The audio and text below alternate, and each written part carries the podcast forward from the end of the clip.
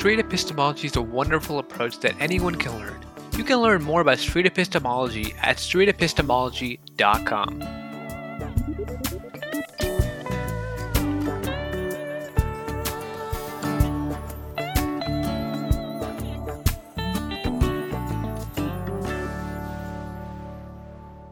Welcome, everyone. Thank you for joining us on this first live stream.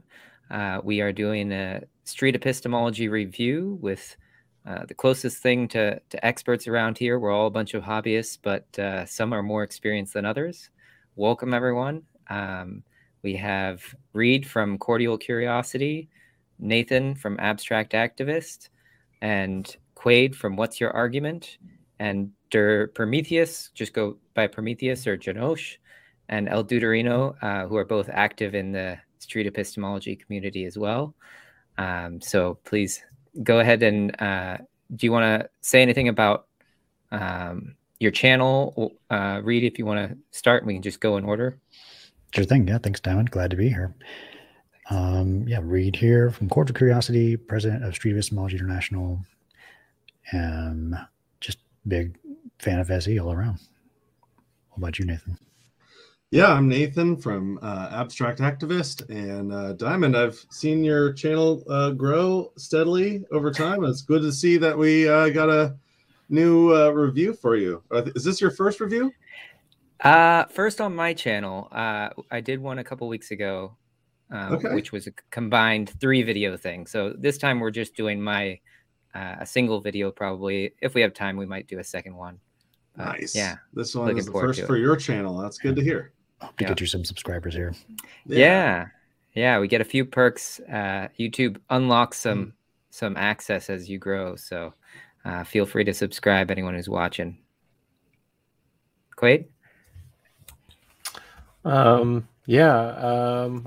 volunteer for projects affiliated with street epistemology, and pretty much I'm an enthusiast. I want to do it more, but I'm also a teacher, so things get hectic, but I do plan on doing it more in the future. Awesome. Prometheus? Thanks. Yeah, hey there. My name is Janosch. I'm from Germany. I am a board member of Street Epistemology International. I've been interested in SE for a couple of years now. I do not have a YouTube channel yet. I'm planning on creating one in the future. If you want to follow me, or if you are a member of the German SE community, feel free to join us on Discord, on the SE Discord server, or follow me on Twitter. My handle is my nickname here, Der Prometheus, _Prometheus. Thanks for having me. Yeah.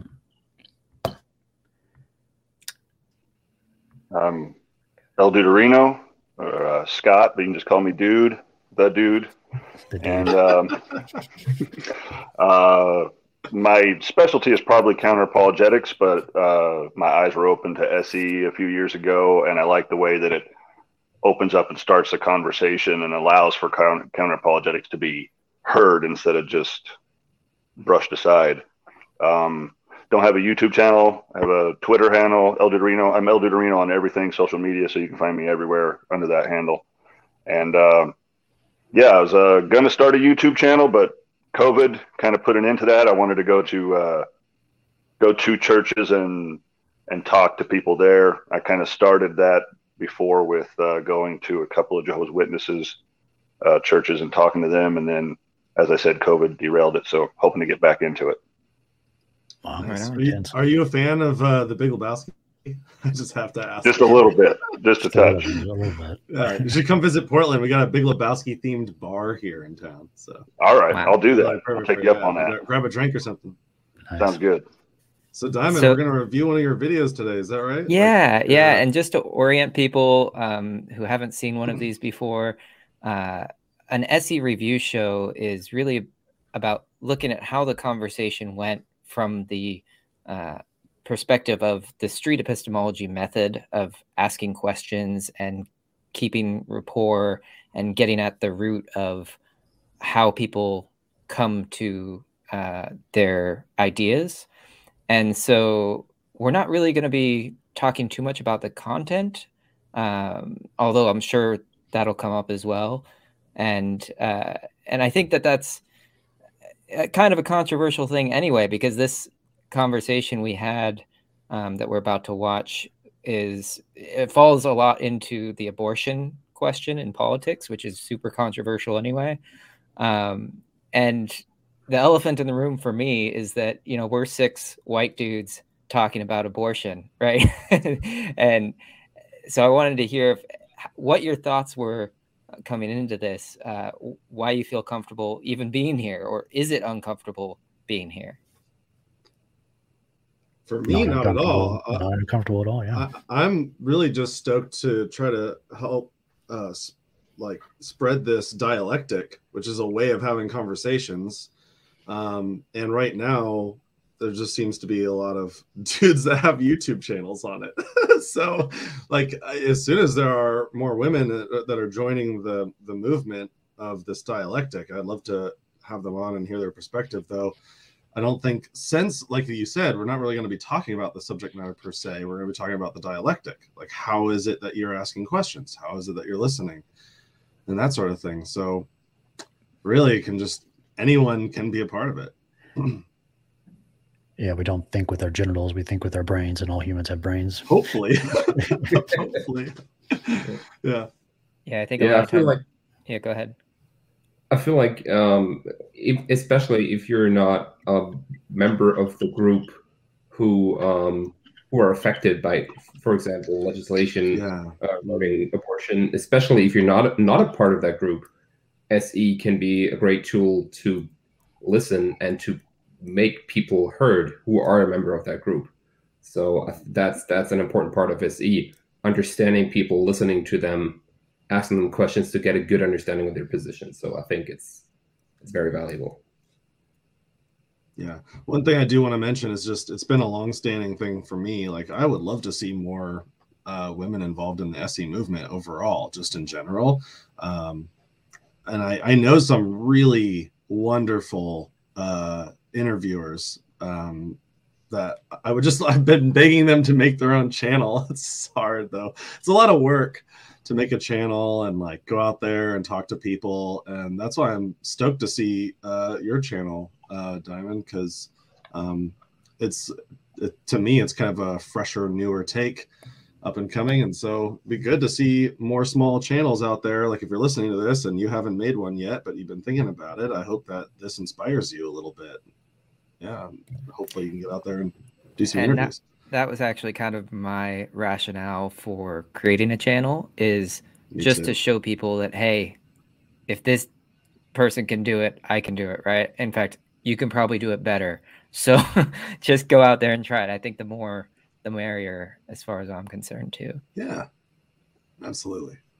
Yeah, let's get into the video. Yeah. Okay, awesome. Thank you. So you wanted to talk about human life, you said. Mm-hmm. And what about human life were you thinking of? What do you have in mind? Well, I think all humans have dignity and are made in the image of an ultimate creator. Mm. Okay.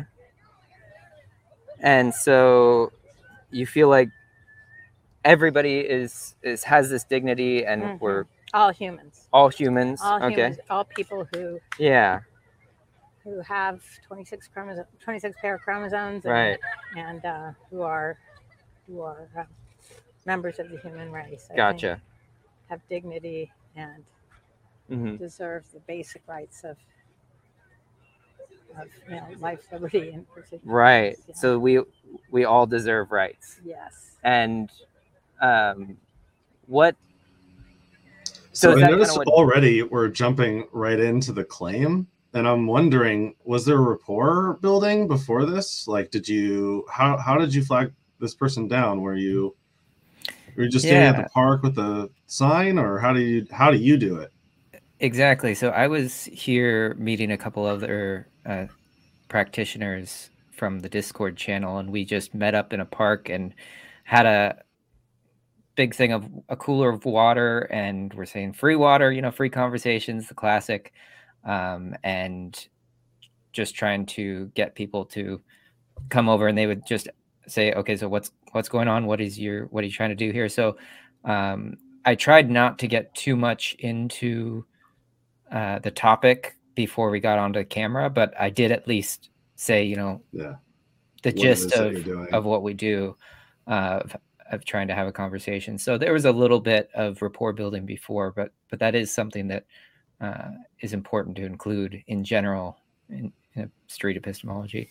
Yeah, even if it's off camera, like the way Anthony does a lot of his videos is like his camera's like pointing down at the ground as he's just like kind of giving the rap.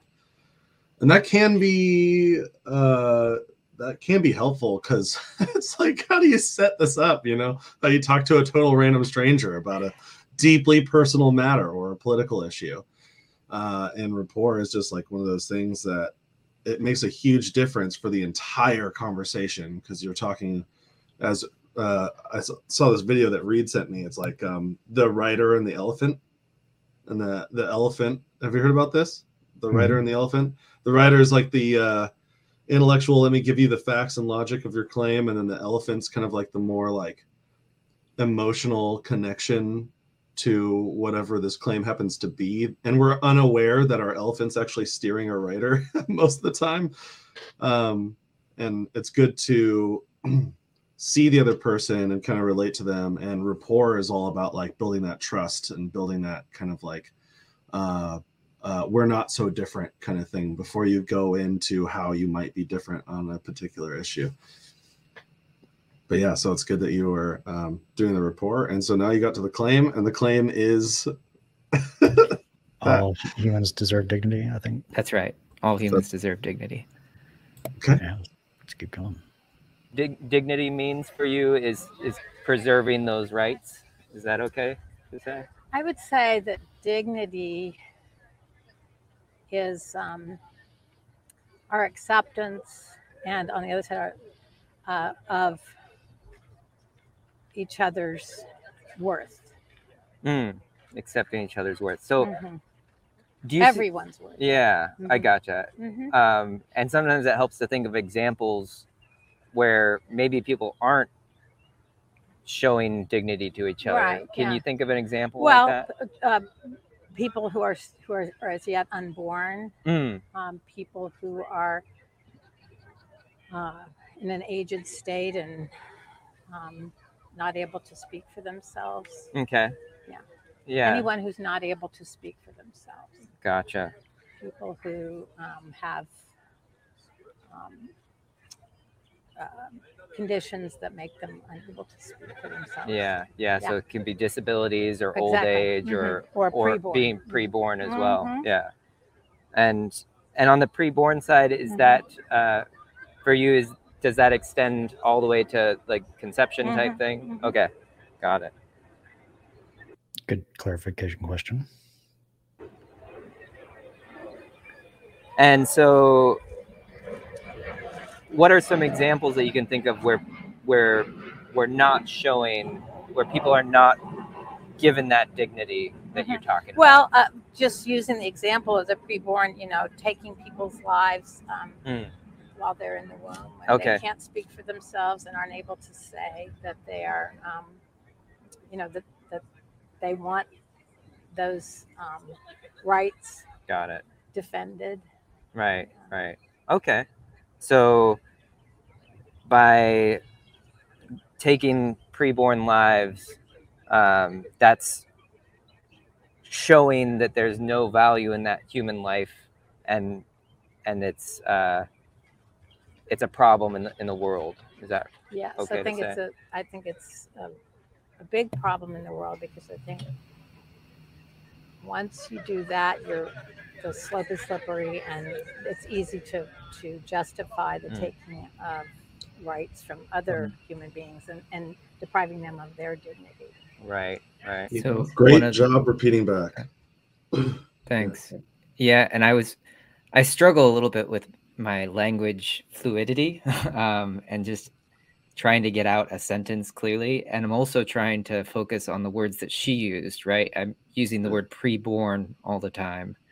And avoiding the word fetus, because, you know, we're trying to use the terminology that that your interlocutor is using. Interlocutor is just jargon for your conversation partner. person you're interviewing. Right. Yeah, that's good. It's clear right off the bat that she seems to agree with your summarization, and that's the goal. If the more they agree and feel like they're being heard and understood, the better you're doing. I like that you said that you asked, so you think that's a problem in the world, because that within that question is also the question, is that an important issue to you? Is that something that you really care about? And she even said, yeah, I think it's a big problem in the world. So I think I like that question. I just wanted to touch on, as far as like the, what is it? Part, pause, ask, repeat, and very little telling. Right. And I do like the clarification and the, like you were kind of summarizing, but I see that there's a danger. Danger might not be the right word, but a potential problem in the summarization, especially if they're having a hard time. Maybe they're nervous in front of the camera. Maybe they're just nervous on the spot talking about these things. They can't quite find their words, because part of the goal of SE, or a big part of the goal of SE, in my opinion, is to have them hear what they're saying out loud. You're asking them, and you want them to like examine their beliefs. And I kind of want them to say, you know, you can summarize and help them out a bit, but I don't want to give them too much that they can like, oh yeah, that's what I mean. I want them to hear how it sounds out of their mouth first, so they can kind of go, oh, that doesn't hold water. That's not making sense. And not that happened there, not that you were doing that, but it can get close to that at a time if you're summarizing and you're giving them a little lifeline for them to grab onto. Yeah. And a key word I'm hearing so far, part of the argument, is like it's a slippery slope, potentially, if we allow, you know, the unborn to be killed. What does that mean in terms of other parts in our society? Where would that lead potentially? That's another reason I'm hearing. And rewatching this again, when you mentioned slippery slope, I realized that she actually twice refers to logical fallacies, which is pretty cool. Slippery slope, and then later on you'll hear her mention straw man. So that's kind of cool that she's aware of these biases we have. If that's becoming into the public vernacular, yeah. And she was also signaling when she talked about humans having 26 chromosomes. I felt like she was signaling, I know science, I know what I'm talking about. Isn't it 23 pair though? That's 46 total, right? True. And that also doesn't apply to that doesn't apply to everyone we would consider human either. Not everybody has the same amount either. So that's another thing to potentially talk about. But no, I mean that it was clearly just one aspect of what makes a human. She's referencing science is what is the important takeaway. Yeah, it's showing value there. Yeah. Mm-hmm. All right, we'll keep going. From other human beings and depriving them of their dignity. Right. Gotcha. And if you were to put on a scale of like 0 to 100, the question of, or the statement, you know, all human life deserves dignity, where would you put yourself on that confidence scale of 0 to 100, where 0 is meaning you just have all questions about it, you're not certain? No, 100. 100%. 100%. Yes. All human life has dignity. Yeah. Got it. Okay. Mm-hmm. And what does that 100% mean to you in terms of like? Does it means that, you know, I abhor the taking of any human life without any human life. Yeah. Other than in the case of self-defense. Okay. Got it. So self-defense could be. Yes. I can tell she didn't quite get my question there of what that 100% means, like as in no room for doubt. You know, it can't be questioned. That was what I was trying to get at, but we didn't quite clarify that. That could be a pacing issue sometimes you're asked, they just want to answer really quickly. And sometimes that can be hard to avoid because they're just going to answer quick no matter what. Yeah, and there's, yeah, I'm trying to define also moral language here, and I'm not here. There could be three potential moral foundations applying to that reason. It could like be the harm moral foundation, or oppression, like getting aborted is like oppressive or it causes harm, or it could be sanctity, which is if it hits sanctity, then you're dealing with something like of infinite value of like pretty much it's. Yeah, that's hard to talk about, like to violate something like that. And that would be a whole different conversation.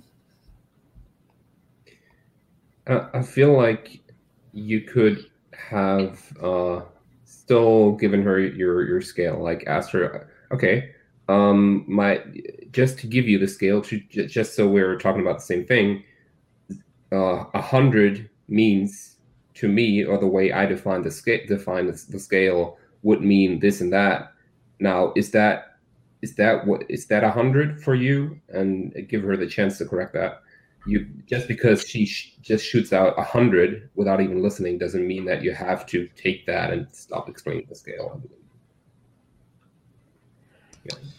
This word dignity is a little interesting for a scale, because it's in my mind, because I'm thinking like, is this like a subjective terminology? Like, what is it that we're talking about exactly? It's kind of almost like saying, how important is this issue to you?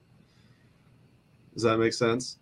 And when I hear that, like, if you say 10 very important, well, how does that translate to policy? And that might be something we dig into a little further down the road in the conversation. Though, yeah, it's interesting to see this on the scale. Yeah, I mean, because if we're talking about, you're talking about abortion, so it's 100, she's saying it's all life all the time, but then if where does she make the distinction? And maybe you know, you might, this might come up, or you know, I don't know, but if it's like, I'm against abortion, but what about then like in cases where carrying the pregnancy could in the mother's life, like it could be dangerous to the mother. So where, yeah, we can, I think who's like, because she cares for both lives, she doesn't want anyone to die, and so this life is established. How, is there any wiggle room? What does that mean? Yeah, she's already given one exception, which would be self-defense. So that's already one where it's obviously not 100%. It can't be, because people who are. I wrote 99. I wrote 100, and then I wrote. Oh no, she went 99, because they always say 100. Most of the time when you ask, it's very rare that you get an intellectually honest who leaves, you know, 97, 98. So she said 100, and then she's like, well, self-defense. I'm like, oh, well, maybe it's 99%. Yeah. And this is the difference between how she interpreted my question and how I intended my question, right? She interpreted the question as, you know, should there ever be an exception? I think that's how she interpreted it, as opposed to how confident are you that this is true? That we need dignity. It's not it's a subtle difference, I think. But and this goes to the point made that like dignity, this is a hard, if the belief that we're SEing is all human lives deserve dignity, what maybe we need to define the word dignity from her perspective. And then Diamond did try to do that in the beginning, so that was good, because at first that was one of the things you ended up asking was, you know, what does this word dignity mean? But it kind of stopped abruptly and then moved on from there. But I agree, yeah, dignity's got to be, especially given the word has to be discussed pretty thoroughly. And I feel like she gave the definition dignity is respecting people's lives, people's rights.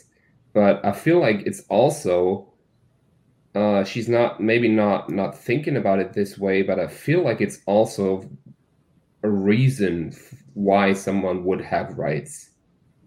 Not, so I think it has a double meaning for her, but that's just the feeling. Like, why, how do we decide who has rights and what rights exactly? Yeah, I think we get into some examples here. Just one thing. I wanted to talk about the scale again, because I feel like I've had this happen before in an interview where I would ask a believer, like, how sure are you that Jesus? She said her claim was, I don't know, Jesus. We should give our lives to Jesus, something like that.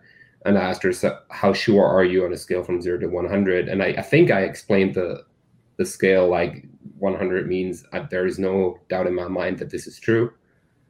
And she gave 100, and I still got the impression that the 100 was more of a, she was signaling, I'm a really good believer. She wasn't really giving me the number of how sure she is that this is true. She was trying to signal, I'm a really good believer. And I wondered if maybe it can be useful to have two scales. First, ask them, how important is this to you on a scale from 0 to 100? Then they can give you the 100. And after that, ask for their confidence level. And maybe that gives them the opportunity to go down a little bit on the confidence level, because usually people will admit that they have some doubt sometimes. Just something to think about. Maybe that it can be helpful to use these two different scales. What do you think? Yeah, I mean, perhaps. This is one of those instances in which somebody may just be feeling really strongly about their belief, and they're maybe choosing 100 or 10 or whatever out of on the scale in order to convey that we ought to believe it too. Like, it's a value that they're holding, and they're here to be an advocate for this value. So sometimes it's not even so much that they are actually reflecting on their doubts in any way. They're in their mind, they're thinking, and this may not be the case for this IL. This is just, in my mind, when I talk to certain people who have an issue that they really are involved with, they're trying to win me over or win an argument. And one of the best ways to do that is to show no weakness, right? And they're just coming out full force at their 100. So that may be what's going on here. Yeah. All right, let's get going. Yep. This is something that I'd like to look at. We got a couple minutes still. Mm-hmm. What are there scenarios where you do see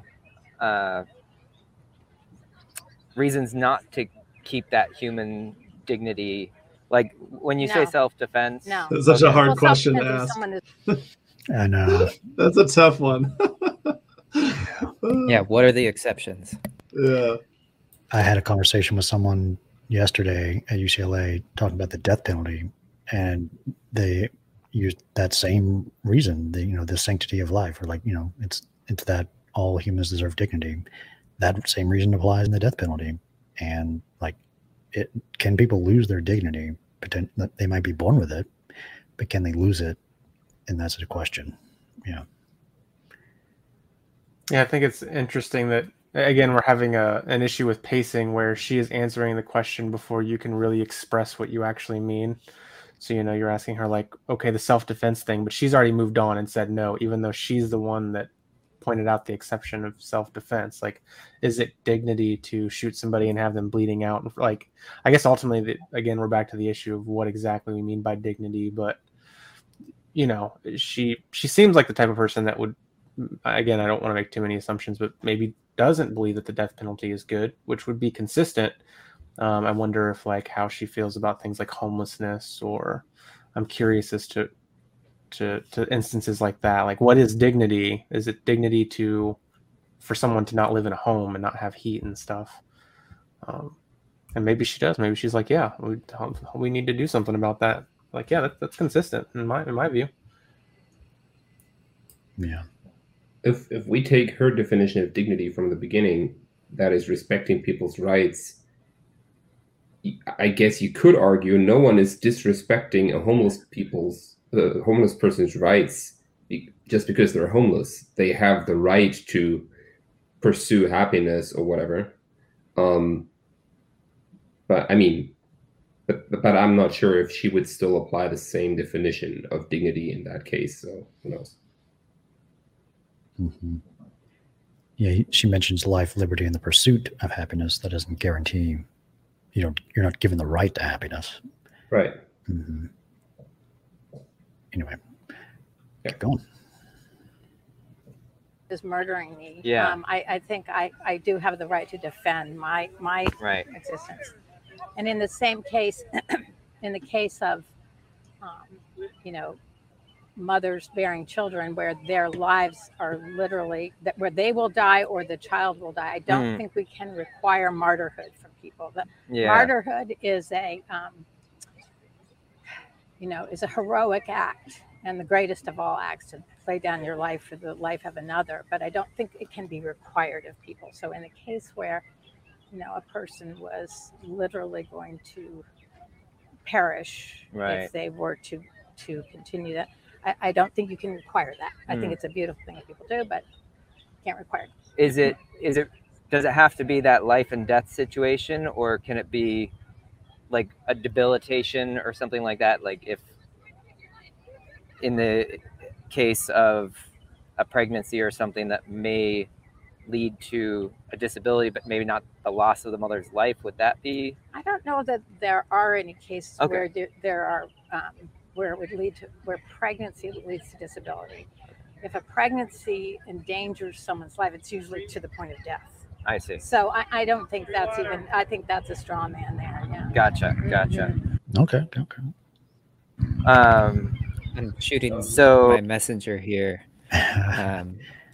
because the reason I asked that question is I know someone personally who did get paralyzed after a pregnancy. And so, you know, I was thinking of these cases where you really do have risks that are pretty intense. Well, I think in that instance, it's perfectly appropriate to apply a hypothetical. And you can just say, like, I'm not saying this is the case necessarily, although maybe that's not being too authentic because maybe you are saying it is the case. Though you could just say, hypothetically, were someone to say, break their back or something. I don't know how this person got paralyzed, but like if they have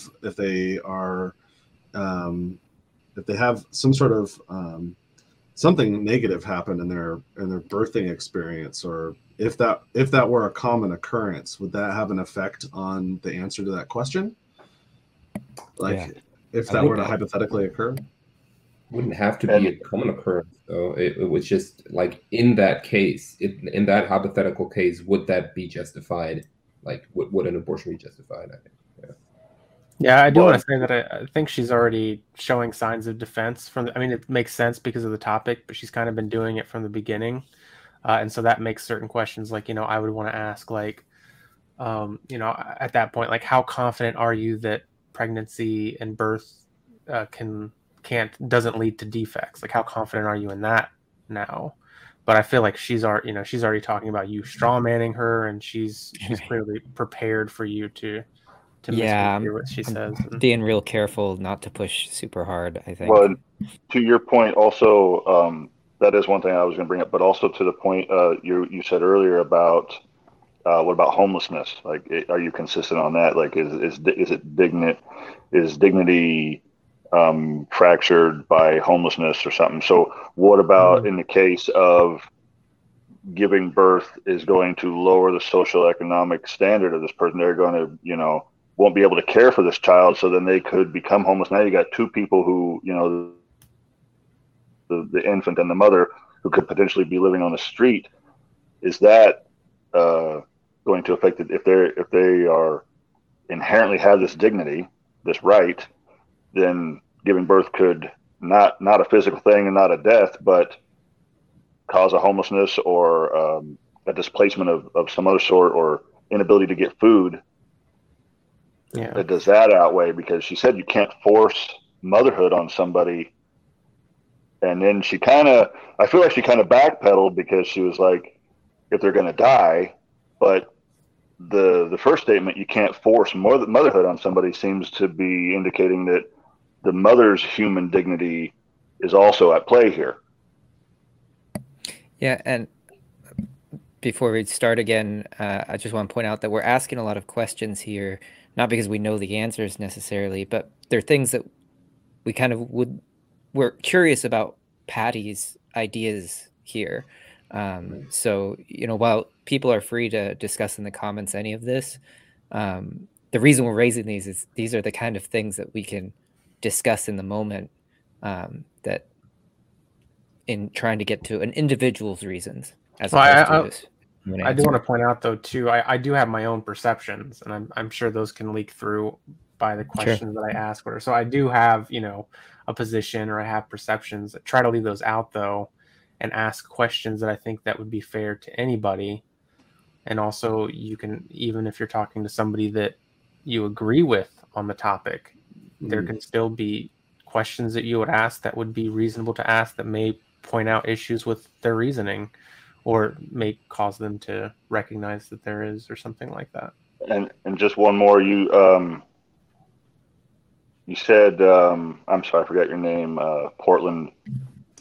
Me? Nathan? Yeah, Nathan, yeah. Sorry. That, you know, because he said he had, Diamond said he had the friend who was paralyzed, and you said, well, you could use that as a hypothetical. Well, maybe that's not genuine because it's not a hypothetical, they're actually thinking about it. But when I'm doing SE, typically, well, it's more like I'm not saying that this is the case, though. If you were to see, because when I'm doing SE, and they come to me with, well, of course, evolution isn't true. That's like sometimes where I'll slip almost into counterapologetics. Well, no, it actually, and then I go, okay, now hypothetically, if I could show you that it wasn't.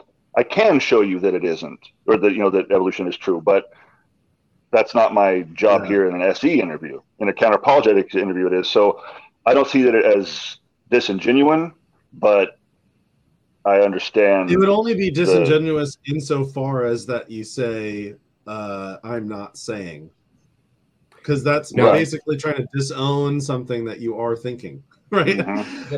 But you are not saying it. You are thinking it, but you're not saying it, at least not at this moment. You are saying something. The whole idea is you're trying to present the hypothetical for them to entertain. So you just want to say, it's hard for them to entertain it if there is a case. And then, you know, Anthony will come, you know, I'm not saying that there is, but if this was a case, and you could say but there is. So would you leave that out, or would you just leave out the whole "I'm not saying" and just say, "Here's a hypothetical. You want to do this hypothetical?" And just give the hypothetical. That sounds good. Thought experiment. Yeah, I also wanted to say too. Now, I've never talked to Diamond about this issue, so I have no idea what he thinks, and I actually still have no idea what you think, and I think that that's a good thing. But I still think I'm getting the impression that she thinks she knows what you think. And then that has created a barrier, kind of even artificially. I'm wondering, since she said, I think that's a straw man. I'm not sure if she is actually accusing you of straw manning her, or if she just says, I think this is just an unrealistic situation. But I'm wondering if maybe it would have been a good idea at this point to say, oh, sorry if I gave you the impression that I'm saying that this is the case. I'm just trying to understand your position, and I'm using this hypothetical to understand it better. Do you think that would be a way to maybe improve rapport? Yeah. In this situation? Yeah, I like that idea. Yeah, instead I let it go and move on. Yeah. Speaking of, here we go. Cool. Straw man there, yeah. Gotcha. So life and death. You were in like the DC area, right? Yeah, there's a short jump where we cut out helicopter noise. Just a brief interruption, but yeah, right here. It seemed like that kind of helicopter. Or self-defense. And this is an odd question about if you're already at 100%, is there anything that could make you more confident about the statement that all humans have dignity? I am completely convinced that all humans have dignity just by virtue of being our brothers and sisters, part of our human side. And at this point, are you talking about that more broad claim or the specific claim, like abortion should be illegal? I'm wondering. We try to hit a few more examples here. I think it'll be clear. I also, as well, it's bugged me a few times now where there's this, she started off with saying all humans have dignity, and then it turned into all humans should have dignity, and those are two different things that I think should be distinguished and sussed out or talked about. Like, are you saying that all humans do have dignity, or are you saying they should have dignity? Because those are two different things. Right. This is where, and we'll probably get to a part where I would probably want to pivot in a little bit, though I would want to pivot the whole claim to what to do about it. Like, take the claim and then ask, so what? What do we do? Does this mean we outlaw abortion? Does this mean we should force a woman to carry to term? Like, what are the consequences of recognizing the fact that all people deserve dignity? What does that mean? It, to me, because it kind of is like saying, like, life is preferable to death. It's like, okay, yeah, so now I am with you. What do we do about that sort of thing? And I think that there's a part that might be good for pivoting to that when she asks you questions in a little bit, and also maybe like in the next 5 minutes. Yeah. What is the main reason for that? Do you feel that so strongly? I think it's evident. I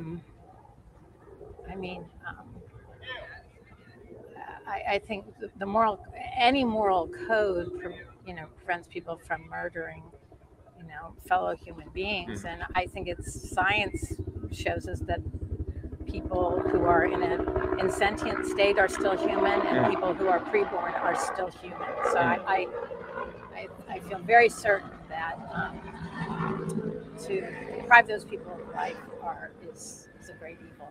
Got it. What category of reasons are those? Like, you're just claiming, I don't know. No, what category of reasons? Like, it's just philosophical. Like, it's like humans have dignity. This is all abstract.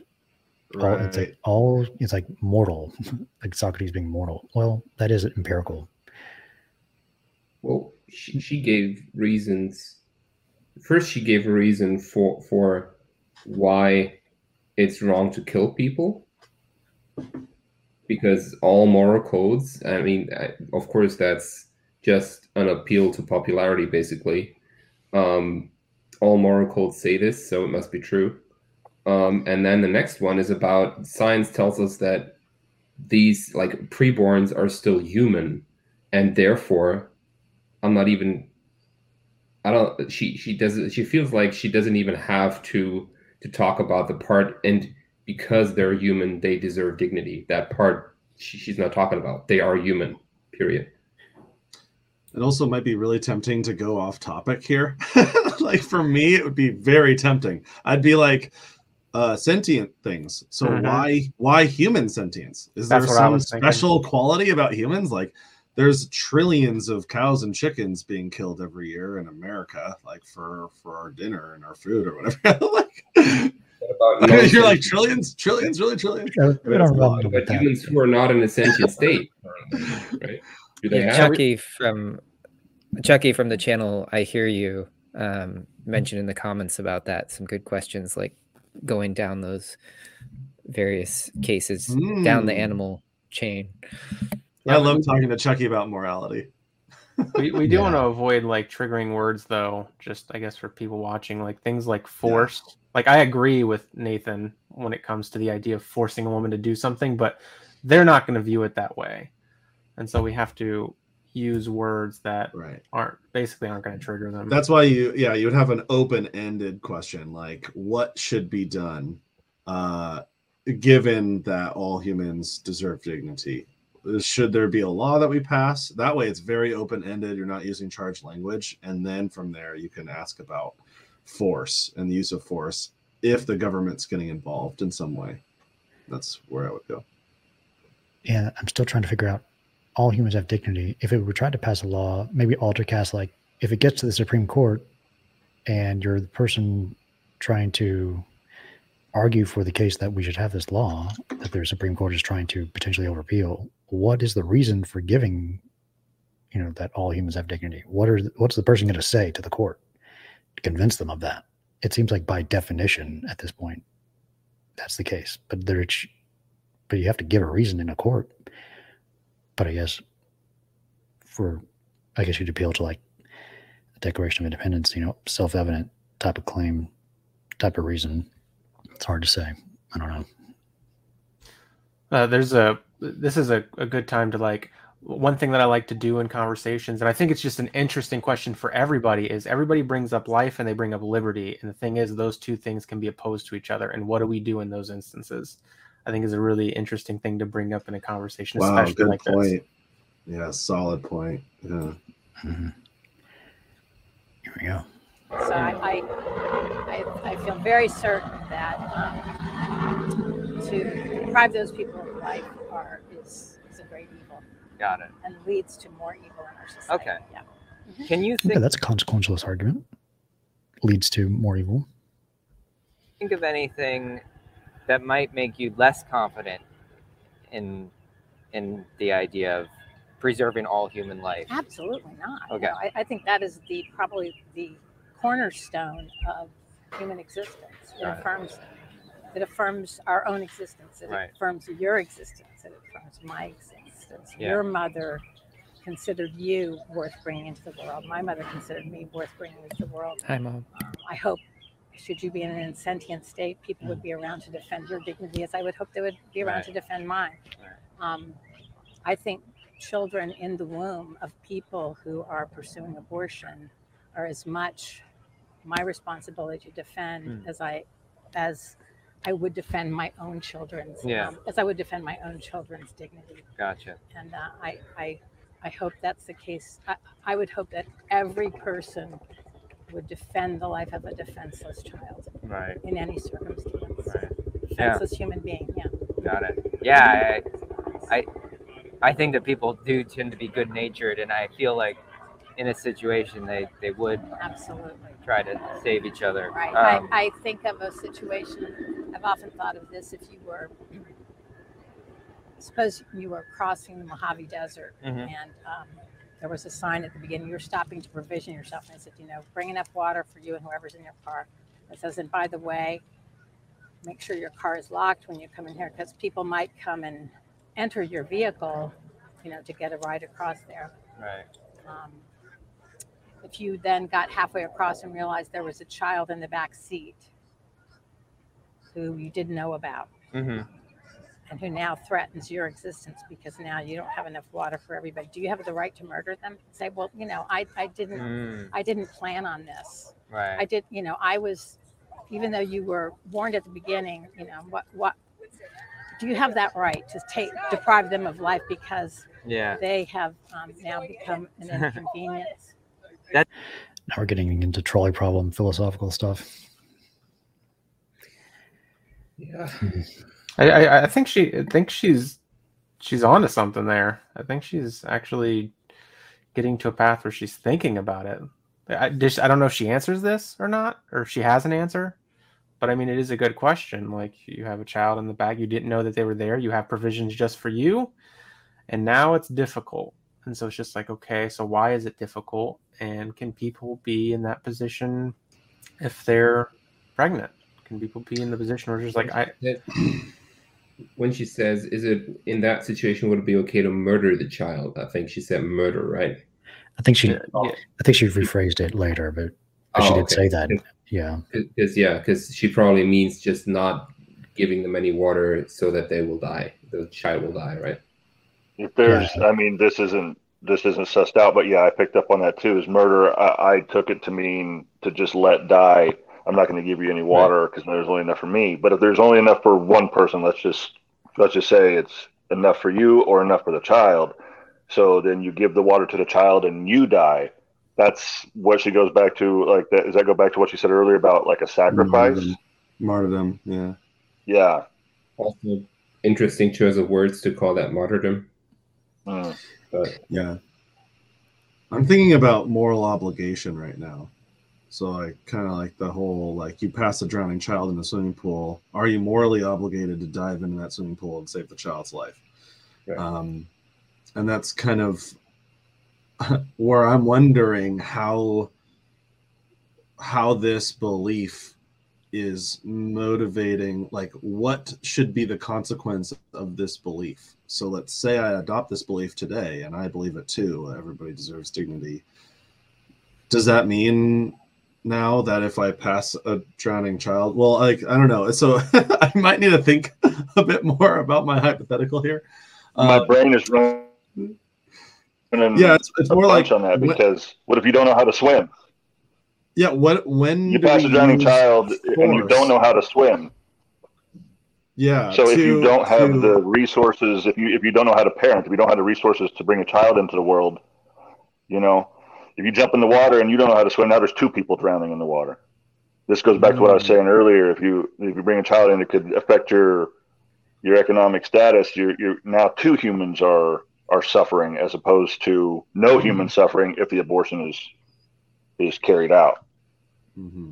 And the child in the backseat has no access to your water. You would have to give it to them. But in the situation of abortion, you have no choice but it's taking away your water in the analogy. Right. It's, you know, complicated. Which for a woman can mean 9 months of, you know, time away from whatever it is you can't do now if you're pregnant, whether if you're an actress, you know, and your character is not pregnant, like you can't act. Like how do you, or I mean, that's not like the best example, I guess, but I'm just saying like there are limitations on your life when you're in that situation. And so like having to take care of a child for like 18 years. And that too, you know, small consequence for the after part. Right. At some point adoption will be brought up, I'm sure. Adoption is a thing, right? Yeah. But to me, like she's 9 months. Go ahead. Yeah.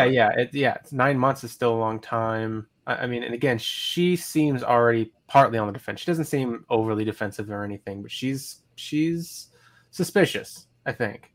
And I think that ultimately we still have the issue with what does dignity mean? And then also where do we draw the lines of life and liberty? Like at what point is an infringement? Would it diminish somebody's dignity to take away a liberty from them to make a choice about what's happening with their body at what point or what they want to do, I guess.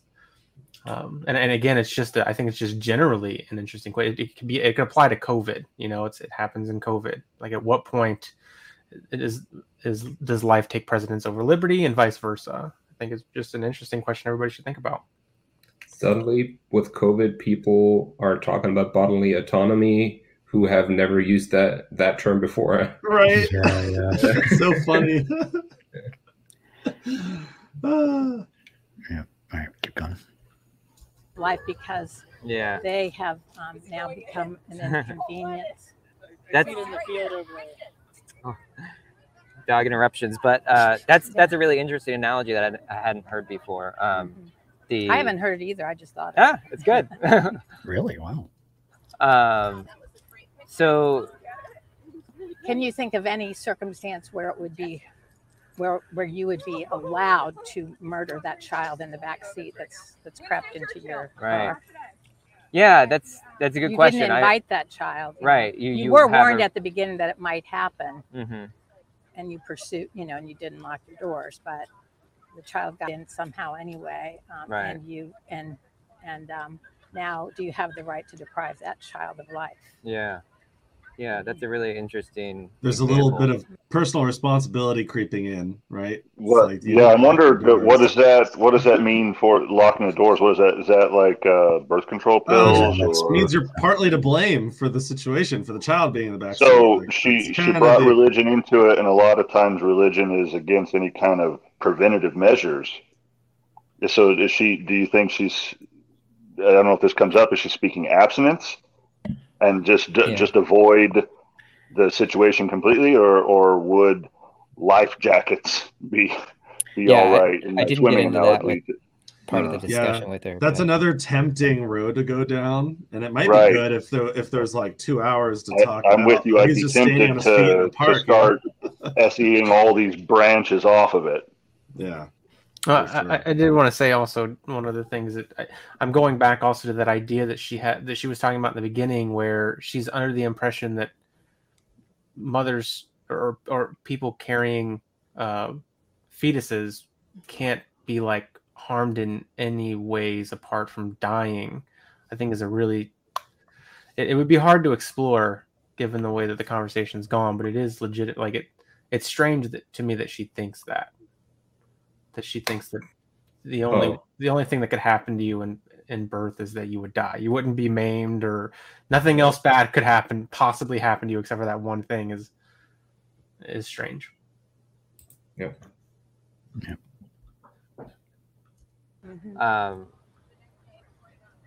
I'm wondering, is there a counter argument that you've heard, like that maybe you considered? If someone were to disagree with you, what do you think they would say? I totally understand people's, proclivity towards their own convenience. Mm. We are by nature, and we are driven by fear as well. Mm. And I think, in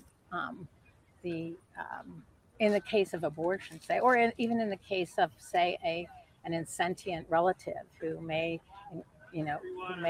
incur tremendous bills or whatever. I think people's fear, it's understandable that people make decisions out of fear and out of a sense of not wanting to inconvenience themselves. That also is very human. Right. But it's not the best side of our humanity. Yeah. I think the best side of our humanity is one that affirms the dignity of every person who is one of us. Mm. Cool. No matter their color, no matter their gender, no matter where they are in the spectrum of life. Right. We only have a short time to be here. Why deprive someone of that short voyage? Right. So awesome. Well, I think that's her best example of a counter argument is convenience and fear as a reason to be pro-abortion. At this point, I might pivot at this point to like, what do we do, or what should I do personally? Now that I've heard you, and I, do you feel like I've heard you? By the way, do you feel heard? And if you do, okay, great. So now what? What do we do about this? That might be my next line of questioning. And this is where I basically ended the conversation from my perspective of asking questions about her beliefs. So. There is definitely a pivot, but it's more into what felt like a little more debate, as you'll hear when she comes to hear my view. So to ask you, yeah. That's all the questions I have. My timer went off. Mm-hmm. Do you have any questions for me or anything? Yeah. What do you think about children in the womb? So I think that I'm not sure that. I think there is a question there that I'm not settled on yet. Mm-hmm. I think that there's so many like what's not settled. Are those people humans? I mean that part?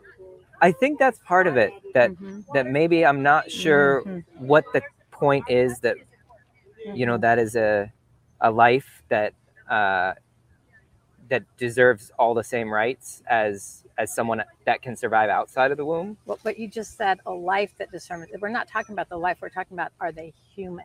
Are they human? Because I said at the beginning, all humans deserve. Do you not think that all humans deserve dignity? Do you have questions about that? I think I agree with that statement. Yeah. I think I agree with the statement that all humans. So then your question is, when does someone become a human? That's what your question is. And what I would ask you is, have you ever seen? She's telling me what my question is here. Baby at, say, 15 weeks. Yeah. Scratching their face and sucking their thumb at 15 weeks. I think I have seen. In fact, earlier than that. Yeah. Can you not? Right. Does it take a lot of imagination to think that they are humans like we are? So I think that face scratching. And thumb sucking, like a little. She just gave she said 15 weeks, maybe sooner than that. So prior to that, are they human? When does sentience because in the beginning when she said all humans, she referred to, I said it in the beginning, all humans, but she also said in the beginning, all sentient humans, right? She said sentience was asked. When does, and so you brought up animals. She just said sentience too. She didn't say sentient humans. She said sentience. Yeah, sentience. Sentience. So when does sentience begin? When does sentience end? What about someone who's in a vegetative state? Great what question. Does she feel like on like the Terry Schiavo case, you know, a few decades ago about when you unplug somebody from life support because they're no longer sentient. Right. And also, just a second, I think she just assumed that, I mean, she asked you, well, basically she said, it's not about life, it's about whether or not they're human. And then she said, in the beginning, I said, all humans deserve dignity. And then she kind of asked and kind of half asked, half assumed that you would agree with that. And you said you probably do agree with that statement. But then she also assumed that you agreed with her definition of dignity. So, I mean, of course, for the sake of the conversation, you were working with her terminology, the words that she was using, but she kind of assumed that when you give your perspective, it has to be the same definition of terms. It has to be, there are probably some things that you agree on. This might have been a time to say where you fall on the scale. Like if you're like, yeah, I think I've heard that and I'm pretty sure I agree with you. Maybe I'm at 95, but I have a different definition of where sentience begins. But she seems on the attack right now to me. Now that she's asked you your question, She is on the, you notice her body posture got taller. She's stepping closer to you. She's doing the things to really force you to her perspective at this point. So it makes the conversation difficult. And I would have, like, ideally, if I was having a conversation with somebody that I felt was open-minded, I would just be like, no, I don't think all humans deserve dignity. I think there are instances in which we have to deny that based off of circumstances. But I can guarantee you she would probably end the conversation right there if you said that. So it might be better to question, like, you know, I'm wondering whether or not, like you were saying, somebody who is trying to attack another being, whether or not that person deserves the same dignity as the person that's just being attacked, or whether or not somebody who is harming a child deserves the same dignity. Like we have to put people in prison. Prison is the taking away of certain rights by definition. So I'm wondering if I do think that all humans deserve dignity, because I can think of too many instances in which I think we would both agree that they don't. I think we would both agree. Maybe not. Or ask, can you think of instances? Do you think this is an instance where that wouldn't apply, where that person's dignity is taken away? Right. I might want to answer the question with another question at the risk of appearing like I'm dodging a little. Mm-hmm. I hope it wouldn't be a dodge, though. If somebody were to ask me that question, do you think that all humans deserve dignity? I might ask it back. Is it possible to think that all people deserve dignity and also believe at the same time that people deserve access to abortions? Are those two things not compatible? Yeah. Why would that be? Why can't you do that? I think I feel like I could answer from her perspective because I got the impression that it was illogical to her. And I did feel like it was, in this part of the conversation, I did feel a little under attack, and I could see, you can't see it in the video, but there was almost a quiver. Like she had this debate many, many times before. She was very, very passionate about it. And so I was trying to do whatever I could to show that I was honestly considering her view. But yes, I did get the impression that it was like a definitional thing. It was a logic thing that it was irrational that you could agree with this statement and also be okay with abortion. That's the vibe I got. I see. Yeah. If you don't agree with the statement, all humans deserve dignity, then you're a bad person. I don't want anything to do with you. Since you agree with that statement, and science tells us it's very logical. Science tells us a fetus is human, is a specimen of the human species, then it is just illogical not to conclude that that fetus deserves dignity, deserves the same rights as an adult. Basically. Yeah, I think that's the argument. Yeah. And ultimately, let's look back at the fact that this is a passion topic. This is, so it's like she has already admitted that she doesn't believe every human deserves dignity. She just didn't realize it when she was talking about self-defense. But you still can't say, okay, I don't think everyone does, because that's going to cause that, the passion to come out at that point. It's not, people are going to hear maybe even us talking and assume that, we're just trying to find exceptions and this and that. And it's just like, yeah, that kind of is what it's about. It's about holding what we say to a certain standard and asking if what we're saying is an exact mirror of the truth, or if there are ways that we can think that we're incorrect. Yeah, I mean, that's ultimately the what I feel like is the right thing to do, or the activity. Yeah, let's finish it up. I don't think it takes a lot of imagination to make that statement that they are a human. Mm-hmm. I think I'm okay with that. Yeah.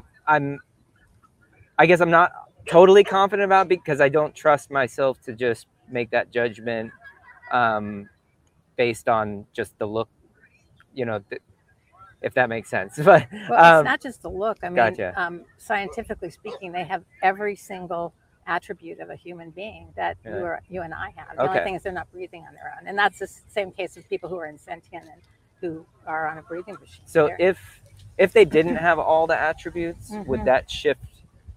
For me, no. But I have heard real reason check there. Good. Heard people make that right. Thing, but I have seen I thought I've had this conviction for decades, and I thought back in the 1970s, or actually it was in the 1980s, I thought that when ultrasound became, because back then you couldn't really see what was going on, you had this vague thing, people would have to say, see, there's a foot, and there's right. Now they can take a picture of a baby in the womb that's just like you and me standing here, just like mm-hmm. what they're lying there. Yeah, the technology. And I thought at the time, I thought, once the technology catches up, there will be no way to deny that these are people. These right. are very, very innocent and very, very helpless people, and to deny them their lives is a awful barbaric thing. I think one other, even if we were to grant that, I think one other one that gets me on the side of allowing abortions and things like that is I'm sure you've heard the argument of bodily autonomy stuff, where if you imagine that we just woke up the next morning and we were attached to another person in a hospital bed, mm-hmm, mm-hmm. and they were relying on us to survive. Mm-hmm, mm-hmm. That's why I said you can't require martyrhood if it was going to, but right. But you're not allowed to kill them just because it's inconvenient, or because you don't want to be attached to them anymore. No. Yeah, and I think that's maybe where I'm not sure about that. Like, I feel like this. If this person is relying on my life, right? Because it's very inconvenient for you, yeah. right? I think that convenience is mm-hmm. a very, Would you agree though that convenience is not something for which we should deprive? That seems like a contradiction. You can't require martyrhood, but you can't just kill them because they're dependent on you. It's a threshold. Yeah, she's saying inconvenience is an insufficient threshold for depriving someone of their dignity or life. But the threat of death, that crosses the threshold into, then it's okay. Inconvenience, not okay. Threat of death, okay. But she also seems to have the impression that if it's not death, everything else is just inconvenience. Right. Disability is inconvenient. Yeah, disability and all that. Yeah. It's an inconvenience, or it's not even a possibility in her mind. Yeah. So there could be a chance for another scale, like you were saying. Maybe we can bring in multiple scales. How confident are you in the belief that these are the only two outcomes: death and convenience? Yeah, you could make a scale of inconvenience, like the top. Where does physically where does inconvenience become?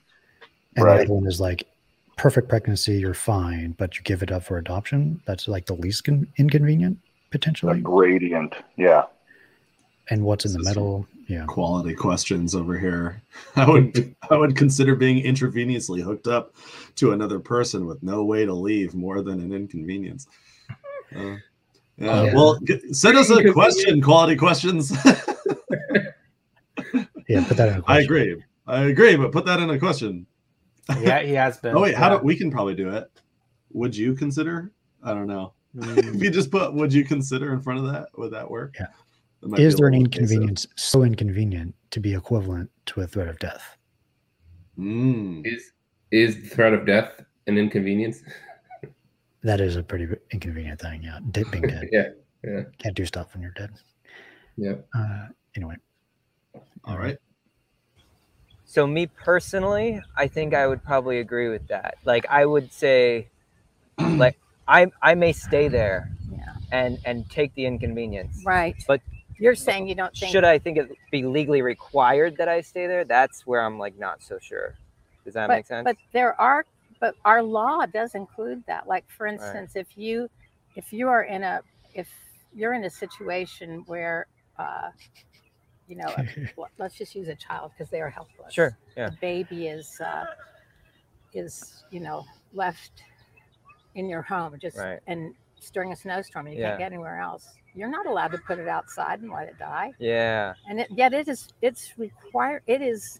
its continuance requires your care. Yeah. But if you were to put it outside and let it die, you'd be guilty of murder. Right.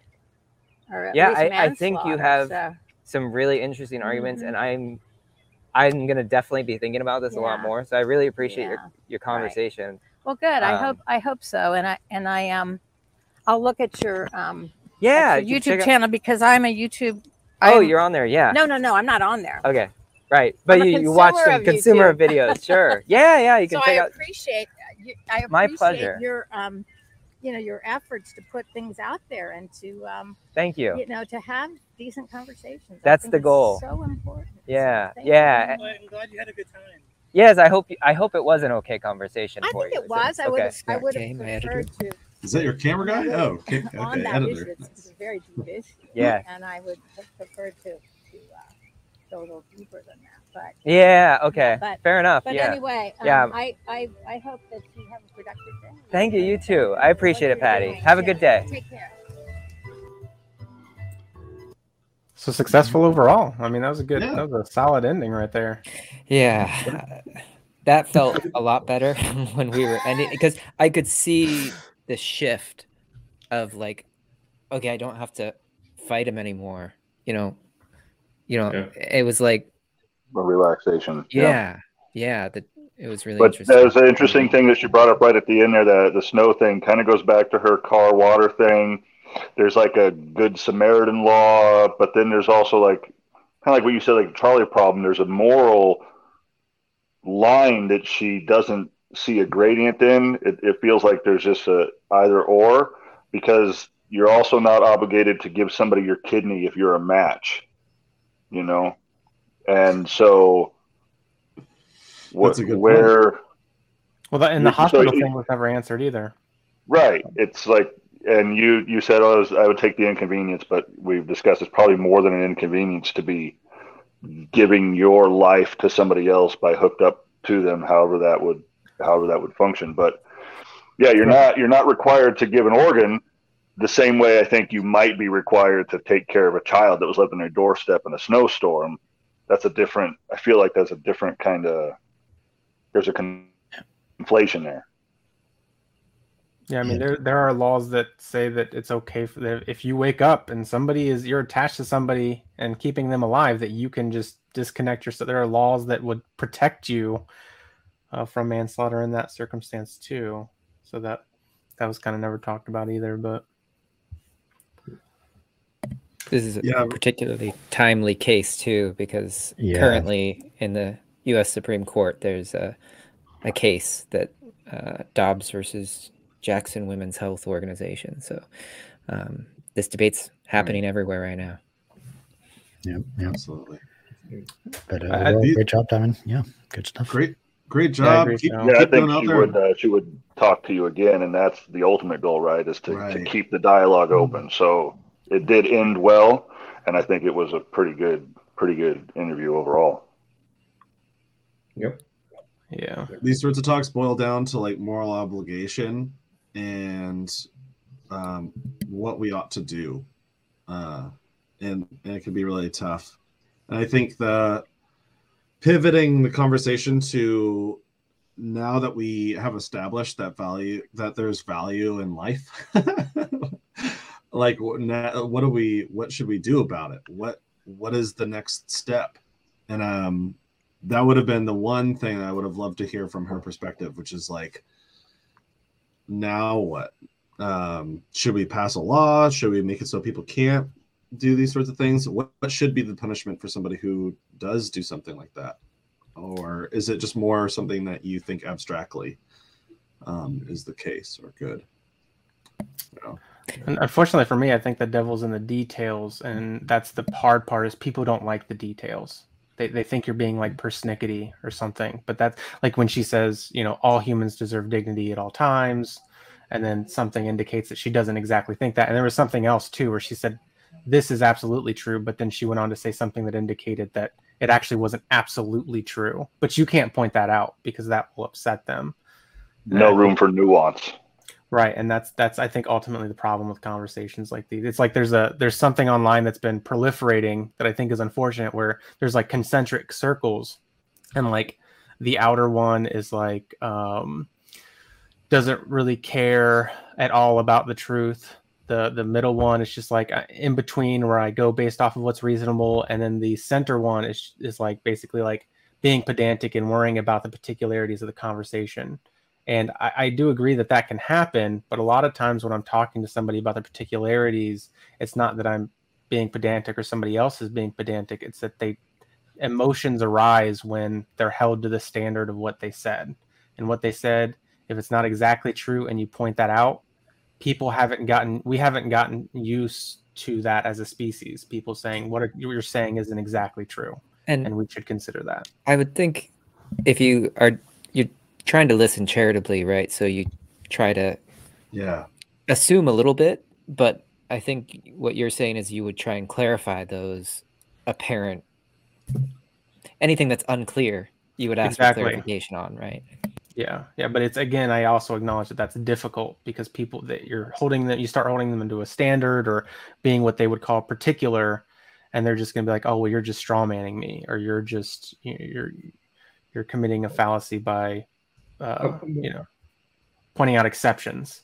It's like, I'm wondering if maybe with good rapport, you can avoid that. Maybe you can, if they get the feeling that you were pointing out the exceptions in order to tell them, well, see, what you just said is absolutely true, really isn't, gotcha. Right. And if you give them the impression, no, I'm just trying to understand. Okay, so it's generally the rule, I understand that. There may be a few exceptions. Is that, am I understanding you correctly? Okay, I'm wondering, how do we tell the difference? Like, even if the exceptions are rare, I'm wondering, how is there a way to determine the difference between these exceptions and the general rule? And maybe if you get them the impression that you're not trying to pin them down on anything, you're just understanding, okay, so there are exceptions, they may be rare, maybe you can avoid this them pushing back against that and feeling attacked. Nathan, you are famous for your SE survey that you use so often. Yep. And this is one of the first conversations I've heard where you haven't brought it up. So were there any numbers popping up in your head? Well, I didn't hear reasons that had a lot to do with truth, or, I mean, it was more about dignity. I mean, the closest thing was maybe number 12. Where's my list? I have them all memorized, but for some reason I'm having a brain fart, probably because you put me on the spot. Okay. Wait, we have banners here. It has something to do with like feelings are a reliable way to discover truth. There it is. Okay, good. Yeah, you got it. I would want to know, like, is this a feeling? Like, what is causing you to think that it is dignity? It's probably feelings. No, I was actually going to bring that up because she said that at one point. I feel that all, and that's where I would have asked, are feelings a reliable way to find truth? One thing that Anthony helped me out like really early on, when I was first starting out doing SE, I sent him a couple of my first interviews, and he gave me some feedback. And some of the feedback that he gave me was, you're asking them how if they feel a certain way, and you're verifying their feelings, though they didn't mention feelings. They mentioned what they thought, and I recognize that that's something that I just did innately, probably because the way I was raised or something. And it's beneficial to ask people if they think something rather than if they feel it for belief claims, in order to kind of like underscore that you're trying to get their thinking on it, not so much their feelings about it. Because we can have feelings about things and it might not necessarily lead us to the truth of the matter necessarily. And we want to know how they're thinking. And so like this subtle difference in like our language and the way we ask questions can be helpful. In terms of the survey, I mean, mostly this was about their view on dignity and whether or not all humans deserved it or had it. It seems like a little tough because it was kind of vague, right? It wasn't. It's about dignity, and there wasn't a definition given of what dignity meant. So there was a little vagary, and it was just about a passion or a feeling that she has more than any kind of thing that you can pin down and question whether it's true or not. The one survey kind of section that could have come up, I probably wouldn't have hit in the first talk because I feel like it's a really heavy thing to be thinking about, though what we're trying to do in street epistemology is oftentimes is figure out whether or not this person is doxastically closed or if they're open. And what that means is, can their belief be revised under some situation or circumstance? And if it can't be revised, and there's no hypothetical or imagined scenario in which someone could change their mind, what if I just did the same thing for the opposite side? Right? Or like, is that a good place for us to be believing in something and we can't revise our beliefs at all, like under any circumstance?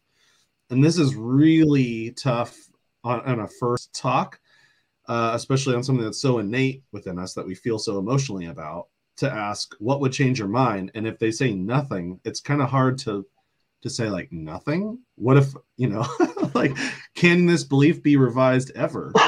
Is that a problem if it can't? What we're trying to do is get the disconfirmation criteria. So if anything, it would be number 17. Someone is justified in their beliefs until they're proven wrong. Yeah, one thing I like to do with that, and sometimes it works, sometimes it doesn't, but I'll say, I'll set up a proposition. Do you agree with this? All humans can be wrong about things, even if they're absolutely certain it's true. And then the vast majority of people I say will say, yes, of course. Okay. Yeah, that's number 8. You are human. And they'll say, yes. Okay. So then you can be wrong about things even when you're absolutely certain about them. And again, sometimes they won't take that well, but it's just like, it's a deductive argument. So I don't know what to say. Like, that's just what follows. I feel like it might've been useful to spend a little more time on the definition. The definition of the term dignity and and what Nathan said, what follows from that, like when you say dignity means that your rights are being respected, what rights exactly? Are there certain rights that have to be respected all the time? Are there certain rights that don't have to be respected and people can still preserve their dignity, not have it taken away? Like, maybe that would have made it more clear what she's actually suggesting, and maybe that could have opened up some doors regarding the epistemology behind that. Yeah, great talk. Great talk, Diamond. And I hope people subscribe to Diamond Discourses and check it out. Like this video, hopefully get more attention at it. And if you're considering doing an SE talk yourself, I hope you grab your phone and switch on your voice memo app and get out there and do it.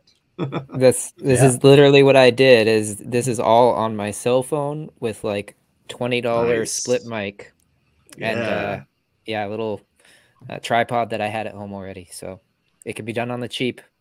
That's how I got started too. Yeah. Beautiful quality video and sound. Fantastic. Consult Reid. Mm-hmm. Yeah. If you're in Germany and you want to learn more, reach out to the German community. I told you at the beginning how to reach out to us. Gotcha. All right. Till next time. Thanks, guys.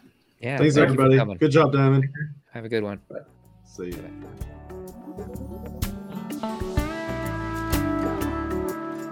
The Street Epistemology Podcast is a production of Street Epistemology International. You can donate or learn more about this nonprofit organization at streetepistemologyinternational.org. The views, guests, and topics expressed here, or not expressed here, do not necessarily represent those of the organization.